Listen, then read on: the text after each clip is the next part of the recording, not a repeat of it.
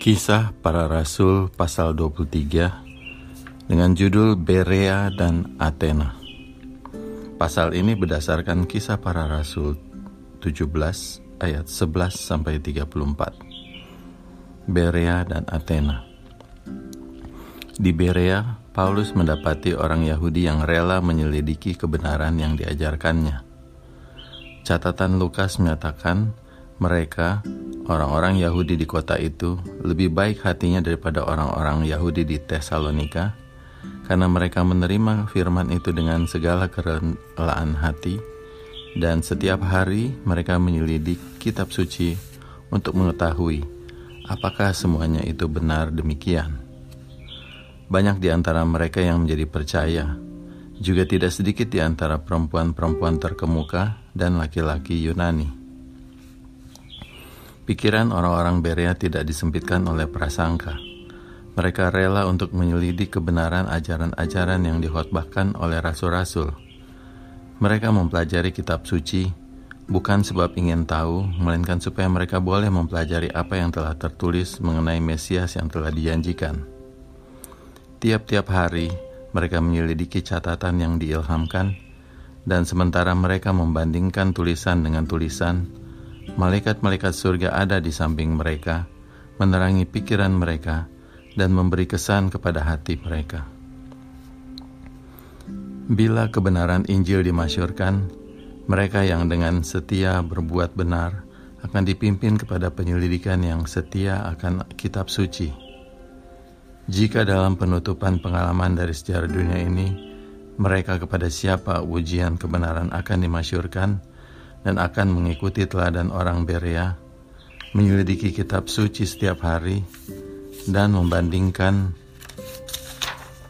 dengan perkataan Allah, pekabaran yang dibawa kepada mereka.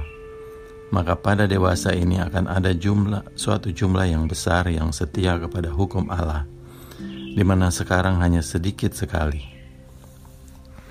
Tetapi bila kebenaran kitab suci yang tidak populer dikemukakan, banyak yang enggan mengadakan penyelidikan ini. Meskipun tidak sanggup menyalahkan aj ajaran kitab suci yang sederhana, namun mereka menunjukkan keengganan yang amat sangat untuk mempelajari bukti-bukti yang dipersembahkan. Ada orang yang menganggap bahwa kalau ajaran-ajaran ini adalah sesungguhnya benar, tidak menjadi soal apakah mereka mau menerima terang yang baru itu atau tidak mereka berpaut pada cerita-cerita yang menarik yang digunakan oleh musuh-musuh untuk menyesatkan jiwa-jiwa. Dengan demikian mereka, pikiran mereka dibutakan oleh kesalahan dan mereka terpisah dari surga.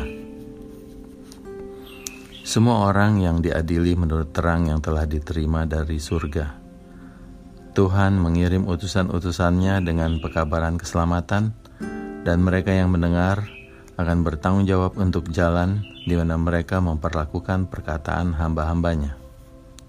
Mereka yang dengan sungguh-sungguh mencari kebenaran akan mengadakan penyelidikan yang saksama dalam terang sabda Allah tentang ajaran-ajaran yang dipersembahkan kepada mereka. Orang-orang Yahudi yang tidak percaya dari Tesalonika dipenuhi dengan cemburu dan kebencian kepada rasul-rasul dan tidak puas lalu mengusir mereka dari kota mereka sendiri, mengikuti mereka ke Berea dan membangkitkan nafsu melawan mereka yang dapat dirangsang dari golongan yang lebih rendah. Khawatir kekerasan akan diadakan kepada Paulus kalau ia tinggal di sana, maka saudara-saudara mengirim dia ke Athena, ditemani oleh beberapa dari orang Berea yang baru menerima iman. Dengan demikian, penganiayaan mengikuti guru-guru kebenaran dari kota ke kota. Musuh-musuh Kristus tidak dapat menghalangi kemajuan Injil, tetapi mereka berhasil dalam menjadikan pekerjaan rasul-rasul amat berat. Meskipun demikian, dalam menghadapi pertentangan dan perselisihan, Paulus maju dengan tetap mengambil keputusan untuk menjalankan maksud Allah sebagai yang dinyatakan kepadanya dalam hayal di Yerusalem. Sebab aku akan mengutus engkau jauh dari sini kepada bangsa-bangsa lain. Kisah 22 ayat 21 Keberangkatan Paulus dengan tergesa-gesa dari Berea menghilangkan dia dari kesempatan yang telah diharapkannya untuk melawat saudara-saudara di Tesalonika. Setelah tiba di Athena, Rasul mengirim saudara-saudara orang Berea kembali dengan suatu pekabaran kepada Silas dan Timotius untuk menggabungkan diri segera dengan dia. Timotius telah datang ke Berea sebelum Paulus berangkat dan dengan Silas telah tinggal untuk menjalankan pekerjaan yang sudah dimulai dengan baik di sana dan untuk memberi petunjuk kepada orang-orang bertobat yang masih baru tentang prinsip-prinsip iman. Kota Athena adalah ibu kota kerajaan kafir. Di sini, Paulus tidak bertemu dengan penduduk yang bodoh dan tidak percaya, sebagaimana di Listra, melainkan dengan umat yang terkenal kecerdasan dan kebudayaan mereka. Di mana-mana patung-patung tentang ilah-ilah mereka dan pahlawan sejarah yang didewakan dan sajak menyatu dalam pandangan mereka, sementara arsitektur yang menajubkan serta lukisan menggambarkan kemuliaan bangsa dan perbaktian yang terkenal baik dari dewa-dewa kafir. Rasanya orang banyak terpikat dengan keindahan dan kemegahan seni. Di mana-mana bait suci dan kuil termasuk biaya yang tak terkatakan, diperdirikan dengan bentuk yang besar sekali. Kemenangan peperangan dan perbuatan orang-orang yang terkemuka diperingati melalui patung, kuil, dan lembaran.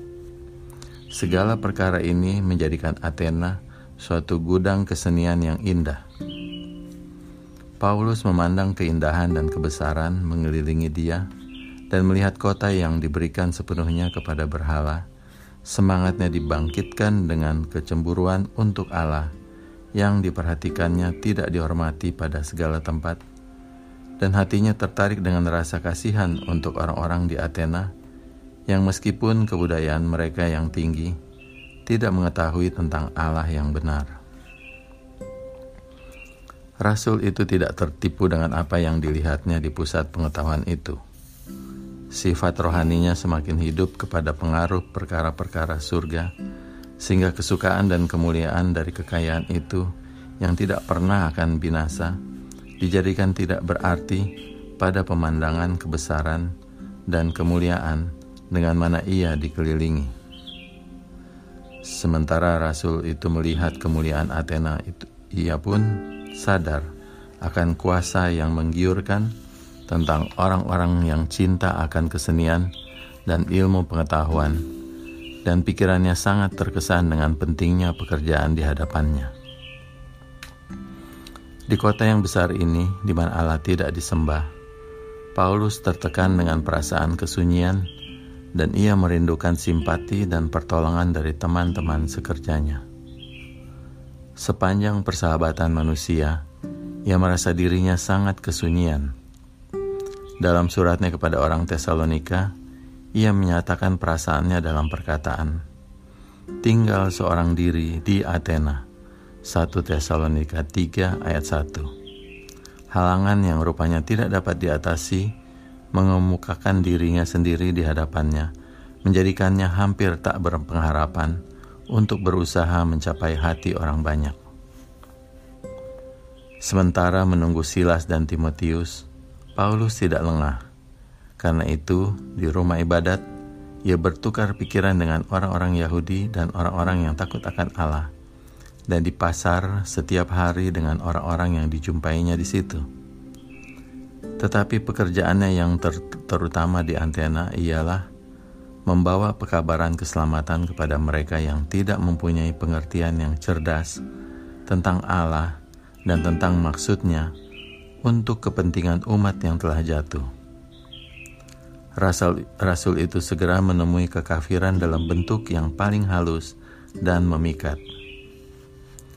Orang-orang besar di Athena tidak lama mempelajari di kota mereka tentang guru yang satu-satunya yang memberikan kepada orang banyak pengajaran yang baru dan aneh. Beberapa dari orang-orang ini mencari Paulus dan bercakap-cakap dengan dia. Tidak lama kemudian, suatu rombongan orang-orang pendengar berkumpul di sekeliling mereka. Beberapa orang bersedia untuk menertawakan rasul itu sebagai seorang yang ada di bawah mereka secara pergaulan dan secara kecerdasan, dan orang-orang ini berkata dengan menyeringai di hadapan mereka sendiri. Apakah yang hendak dikatakan si, pel si peleter ini? Yang lain lagi, sebab ia memberitakan Injil tentang Yesus dan tentang kebangkitan, mengatakan, rupa-rupanya ia adalah pemberi ajaran dewa-dewa asing. Di antara mereka yang menemui Paulus di pasar, ada beberapa ahli pikir dari golongan Epikorus dan Stoa. Tetapi mereka dan segala orang yang lain yang berhubungan dengan dia kemudian melihat bahwa ia mempunyai pengetahuan yang besar, malahan lebih besar daripada mereka sendiri Kuasa kecerdasannya menuntut hormat dari orang terpelajar. Sementara pertimbangannya yang sungguh-sungguh dan masuk akal itu, dan kuasa pembicaraannya menarik perhatian semua orang yang hadir. Para pendengarnya mengakui fakta bahwa ia bukan seorang yang baru, tetapi ia sanggup menemui semua kelas dengan alasan yang meyakinkan untuk membantu pengajaran yang diajarkannya. Dengan demikian, rasul itu berdiri dengan tidak gentar, menemui penentang-penentangnya pada dasar mereka sendiri, mencocokkan logika dengan logika, filsafat dengan filsafat, kecerdasan dengan kecerdasan. Penentang-penentang yang kafir menaruh perhatian pada nasib Sokrates, karena dialah yang mendirikan ilah-ilah palsu. Ia telah dihukum mati dan mereka menasihatkan Paulus untuk tidak membahayakan hidupnya dengan cara yang sama. Tetapi pembicaraan rasul tertumpu pada perhatian orang banyak, dan kebijaksanaannya tidak dibuat-buat meminta perhatian dan kekeaguman mereka. Ia tidak didiamkan oleh ilmu pengetahuan atau ejekan ahli filsafat, dan mendiamkan diri mereka sendiri bahwa ia sudah mengambil keputusan untuk melaksanakan tugasnya di antara mereka dan segala resiko menceritakan ceritanya, mereka mengambil keputusan untuk memeriksanya secara adil. Dengan demikian, mereka memimpin dia di atas bukit Aeropagus. Inilah tempat yang paling suci di seluruh Athena, dan kenang-kenangan dan pergaulannya adalah sedemikian rupa sehingga dianggap dengan penghormatan tahyul dan dalam pikiran beberapa orang tempat itu dianggap berbahaya. Di tempat inilah perkara-perkara yang berhubungan dengan agama sering diperhatikan dengan teliti oleh orang-orang yang bertindak sebagai hakim yang terakhir pada semua ahlak yang lebih penting sama seperti persoalan-persoalan sipil. Di sinilah terhindar dari keributan dan kesibukan jalan umum yang penuh sesak dan keributan dari perbincangan yang kacau balau, rasul, rasul itu dapat terdengar tanpa menyela. Di sekeliling dia berkumpullah ahli penyair, seniman, dan ahli filsafat, sarjana dan orang bijaksana dari Athena, yang dengan demikian menyapa dia, Bolehkah kami tahu ajaran yang baru mana yang kau ajarkan ini? Sebab engkau memperdengarkan kepada kami perkara-perkara yang aneh karena itu, kami ingin tahu apa artinya semua itu. Pada saat yang hikmat penuh tanggung jawab, rasul itu tenang dan dapat menguasai dirinya.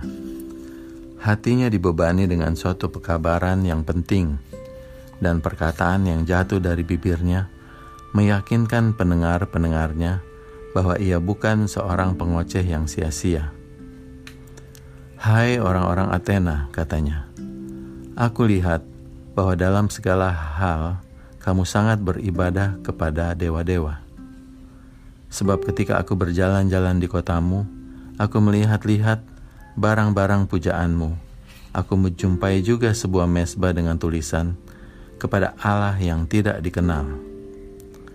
Apa yang kamu sembah tanpa mengenalnya, itulah yang kuberitakan kepada kamu dengan segala kecerdasan mereka dan pengetahuan umum, mereka tidak menghiraukan Allah yang menjadikan semesta alam ini. Namun, ada beberapa orang yang merindukan terang yang lebih besar. Mereka sedang menjangkau Yang Maha Kuasa. Dengan tangan yang direntangkan ke bait suci yang dikerumuni dengan ilah-ilah, Paulus mencurahkan beban jiwanya dan membeberkan kesalahan-kesalahan dari agama orang Athena. Yang paling bijaksana dari pendengar-pendengarnya merasa heran sementara mereka mendengarkan jalan pikirannya. Ia menunjukkan dirinya sendiri paham akan kesenian mereka, literatur mereka, dan agama mereka. Menunjukkan kepada patung-patung dan ilah-ilah mereka, ia menjelaskan bahwa Allah tidak dapat disamakan dengan bentuk rekaan manusia. Patung-patung ukuran ini sedikit pun tidak menggambarkan kemuliaan Allah. Ia mengingatkan pada mereka bahwa patung-patung ini tidak mempunyai kehidupan, tetapi dikendalikan oleh kuasa manusia, bergerak hanya kalau tangan manusia menggerakkan mereka. Sebab itu, mereka yang menyembah ilah-ilah dalam segala bentuk lebih tinggi daripada apa yang mereka sembah. Paulus menarik perhatian para pendengarnya yang menyembah berhala, melewati batas-batas agama mereka yang palsu, kepada pemandangan yang besar akan ketuhanan yang mereka sebut Allah yang tidak diketahui. Makhluk ini yang ia sekarang jelaskan pada mereka tidak bergantung pada manusia, tidak memerlukan sesuatu dari tangan manusia untuk menambah kuasa dan kemuliaannya. Orang-orang terbuai dengan rasa kagum oleh mana Paulus penyampaian dengan sungguh-sungguh dan masuk akal tentang sifat Allah dan kuasanya yang menjadikan dan adanya pemeliharaan tangannya. Dengan kefasihan yang sungguh-sungguh dan hangat, Rasul itu menerangkan Allah telah menjadikan bumi dan segala isinya. Ia adalah Tuhan atas langit dan bumi, tidak diam dalam kuil-kuil buatan tangan manusia, dan juga tidak dilayani oleh tangan manusia, seolah-olah ia kekurangan apa-apa, karena dialah yang memberikan hidup dan segala sesuatu kepada semua orang. Langit tidak cukup besar untuk memuat Allah Alangkah kecilnya kuil-kuil yang diperbuat oleh tangan-tangan manusia. Di dalam zaman kasta, di mana hak manusia sering tidak diketahui, Paulus mengemukakan kebenaran yang besar dari persaudaraan manusia, menerangkan bahwa Allah telah menjadikan semua bangsa dan umat manusia untuk mendiami seluruh muka bumi. Pada pemandangan Allah, semua dijadikan sama, dan kepada Khalik, tiap-tiap umat manusia harus membayar kesetiaan yang tiada taranya. Lalu rasul itu menunjukkan bahwa menurut segala perlakuan Allah kepada manusia, maksud karunia dan rahmatnya berjalan sebagai benang emas. Ia telah menentukan musim-musim bagi mereka dan batas-batas kediaman mereka, supaya mereka mencari dia, dan mudah-mudahan menjamah dan menemukan Dia, walaupun Ia tidak jauh dari kita masing-masing. Menunjuk kepada contoh yang mulia tentang manusia dekat Dia dengan perkataan yang dipinjam dari seorang penyair mereka sendiri, Rasul menggambarkan Allah yang tidak terbatas sebagai seorang bapa yang anak-anaknya adalah mereka. Sebab di dalam Dia kita hidup kita bergerak, kita ada. Ia menjelaskan. Seperti yang telah juga dikatakan oleh pujangga-pujangga, sebab kita ini dari keturunan Allah juga. Karena kita berasal dari keturunan Allah, kita tidak boleh berpikir bahwa keadaan ilahi sama seperti emas atau perak atau batu, ciptaan kesenian dan keahlian manusia. Dengan tidak memandang lagi zaman kebodohan, maka sekarang Allah memberitakan kepada manusia bahwa di mana-mana semua orang hendaknya bertobat. Di dalam abad-abad kegelapan yang telah mendahului kedatangan Kristus, pemerintah ilahi telah lalu dengan ringan atas penyembahan berhala orang-orang kafir. Tetapi sekarang, melalui anaknya, ia telah mengutus manusia kepada terang kebenaran dan ia dari semua yang bertobat kepada keselamatan, bukan saja dari yang miskin dan hina, tetapi dari ahli filsafat yang sombong dan putra-putra dunia. Karena ia telah menetapkan satu hari, pada waktu mana ia dengan adil akan menghakimi dunia oleh orang yang telah ditentukannya, sesudah ia memberikan kepada semua orang suatu bukti tentang hal itu, dengan membangkitkan dia dari antara orang mati. Sementara Paulus berbicara tentang kebangkitan dari kematian, ada yang mengejek dan yang lain berkata, "Lain kali saja kami mendengar engkau berbicara tentang hal itu."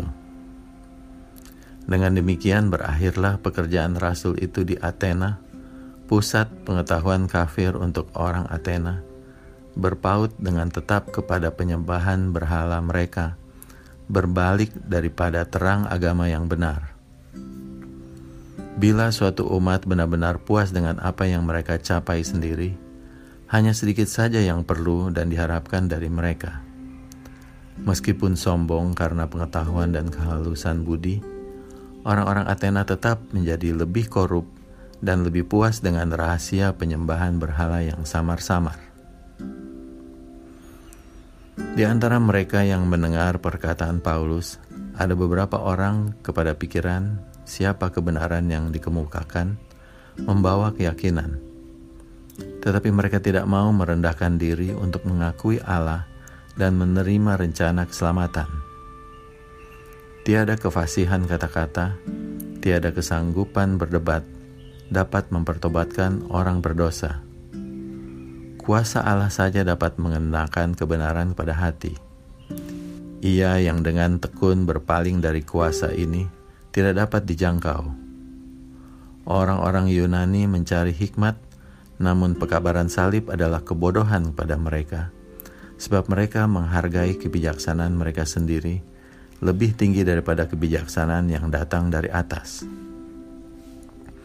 Dalam kesombongan kecerdasan mereka, dan akal budi manusia dapat diperoleh alasan mengapa pekabaran Injil menemui kemajuan yang sedikit saja di antara orang Athena.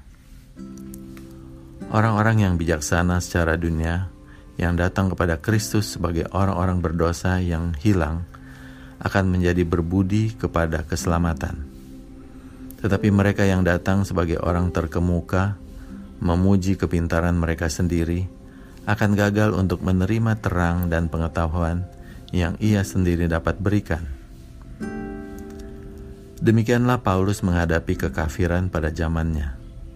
Pekerjaannya di Athena sama sekali tidak sia-sia.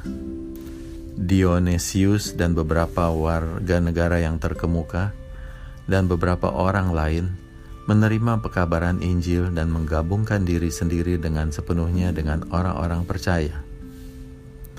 Ilham telah memberikan kepada kita pemandangan ini ke dalam hidup orang-orang Athena yang dengan pengetahuan, kehalusan, dan kesenian mereka telah tenggelam dalam kejahatan sehingga dapat kelihatan bagaimana Allah melalui hambanya menghardik penyembahan berhala dan dosa-dosa orang yang sombong dan sanggup mencukupi keperluan sendiri.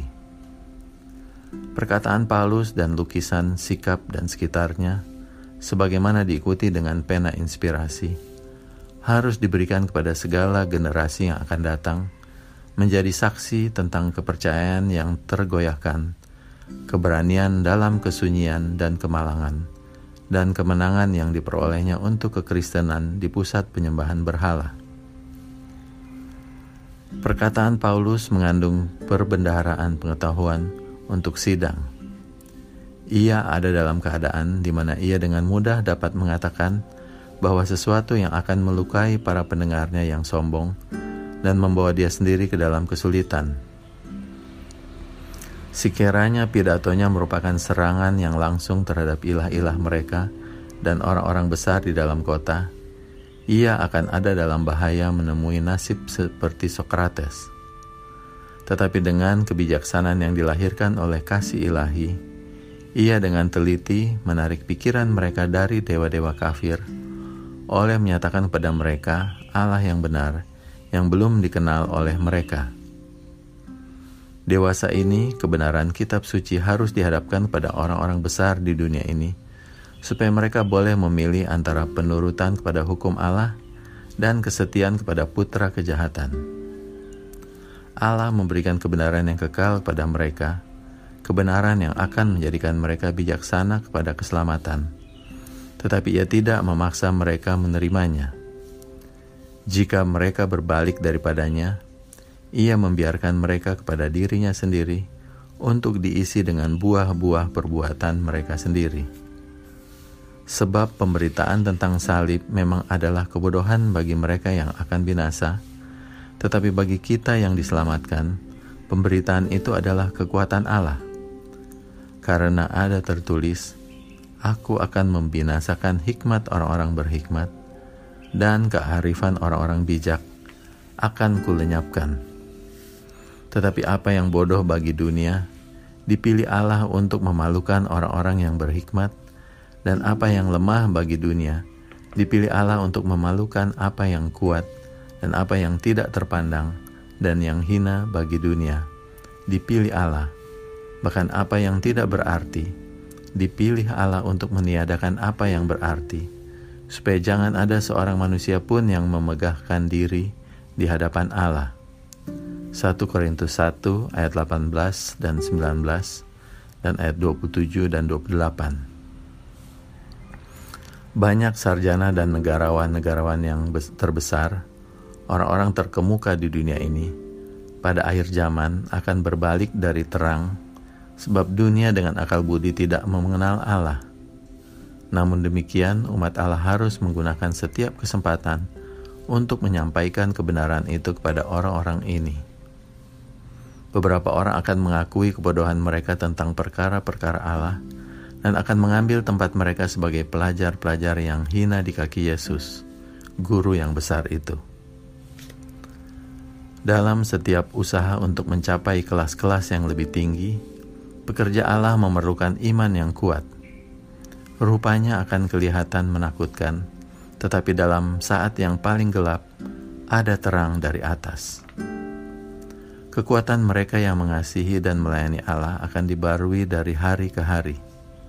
Pengertian yang tidak terbatas ditempatkan pada pelayanan mereka, sehingga dalam melaksanakan maksudnya, mereka tidak akan bersalah. Biarlah pekerja-pekerja ini memegang permulaan kepercayaan mereka dengan teguh sampai pada akhirnya mengingat bahwa terang kebenaran Allah harus bersinar di tengah kegelapan yang menyelubungi dunia ini. Harus tidak ada putus harap sehubungan dengan pekerjaan Allah. Iman pekerja yang berserah harus menahan setiap pencobaan yang dibawa untuk menahannya. Allah sanggup dan rela mengaruniakan kepada hamba-hambanya segala kekuatan yang diperlukan oleh mereka dan memberi kepada mereka akal budi yang diperlukan oleh kebutuhan mereka yang berbeda-beda. Ia akan memenuhi pengharapan yang paling tinggi dari mereka yang menaruh harap kepadanya.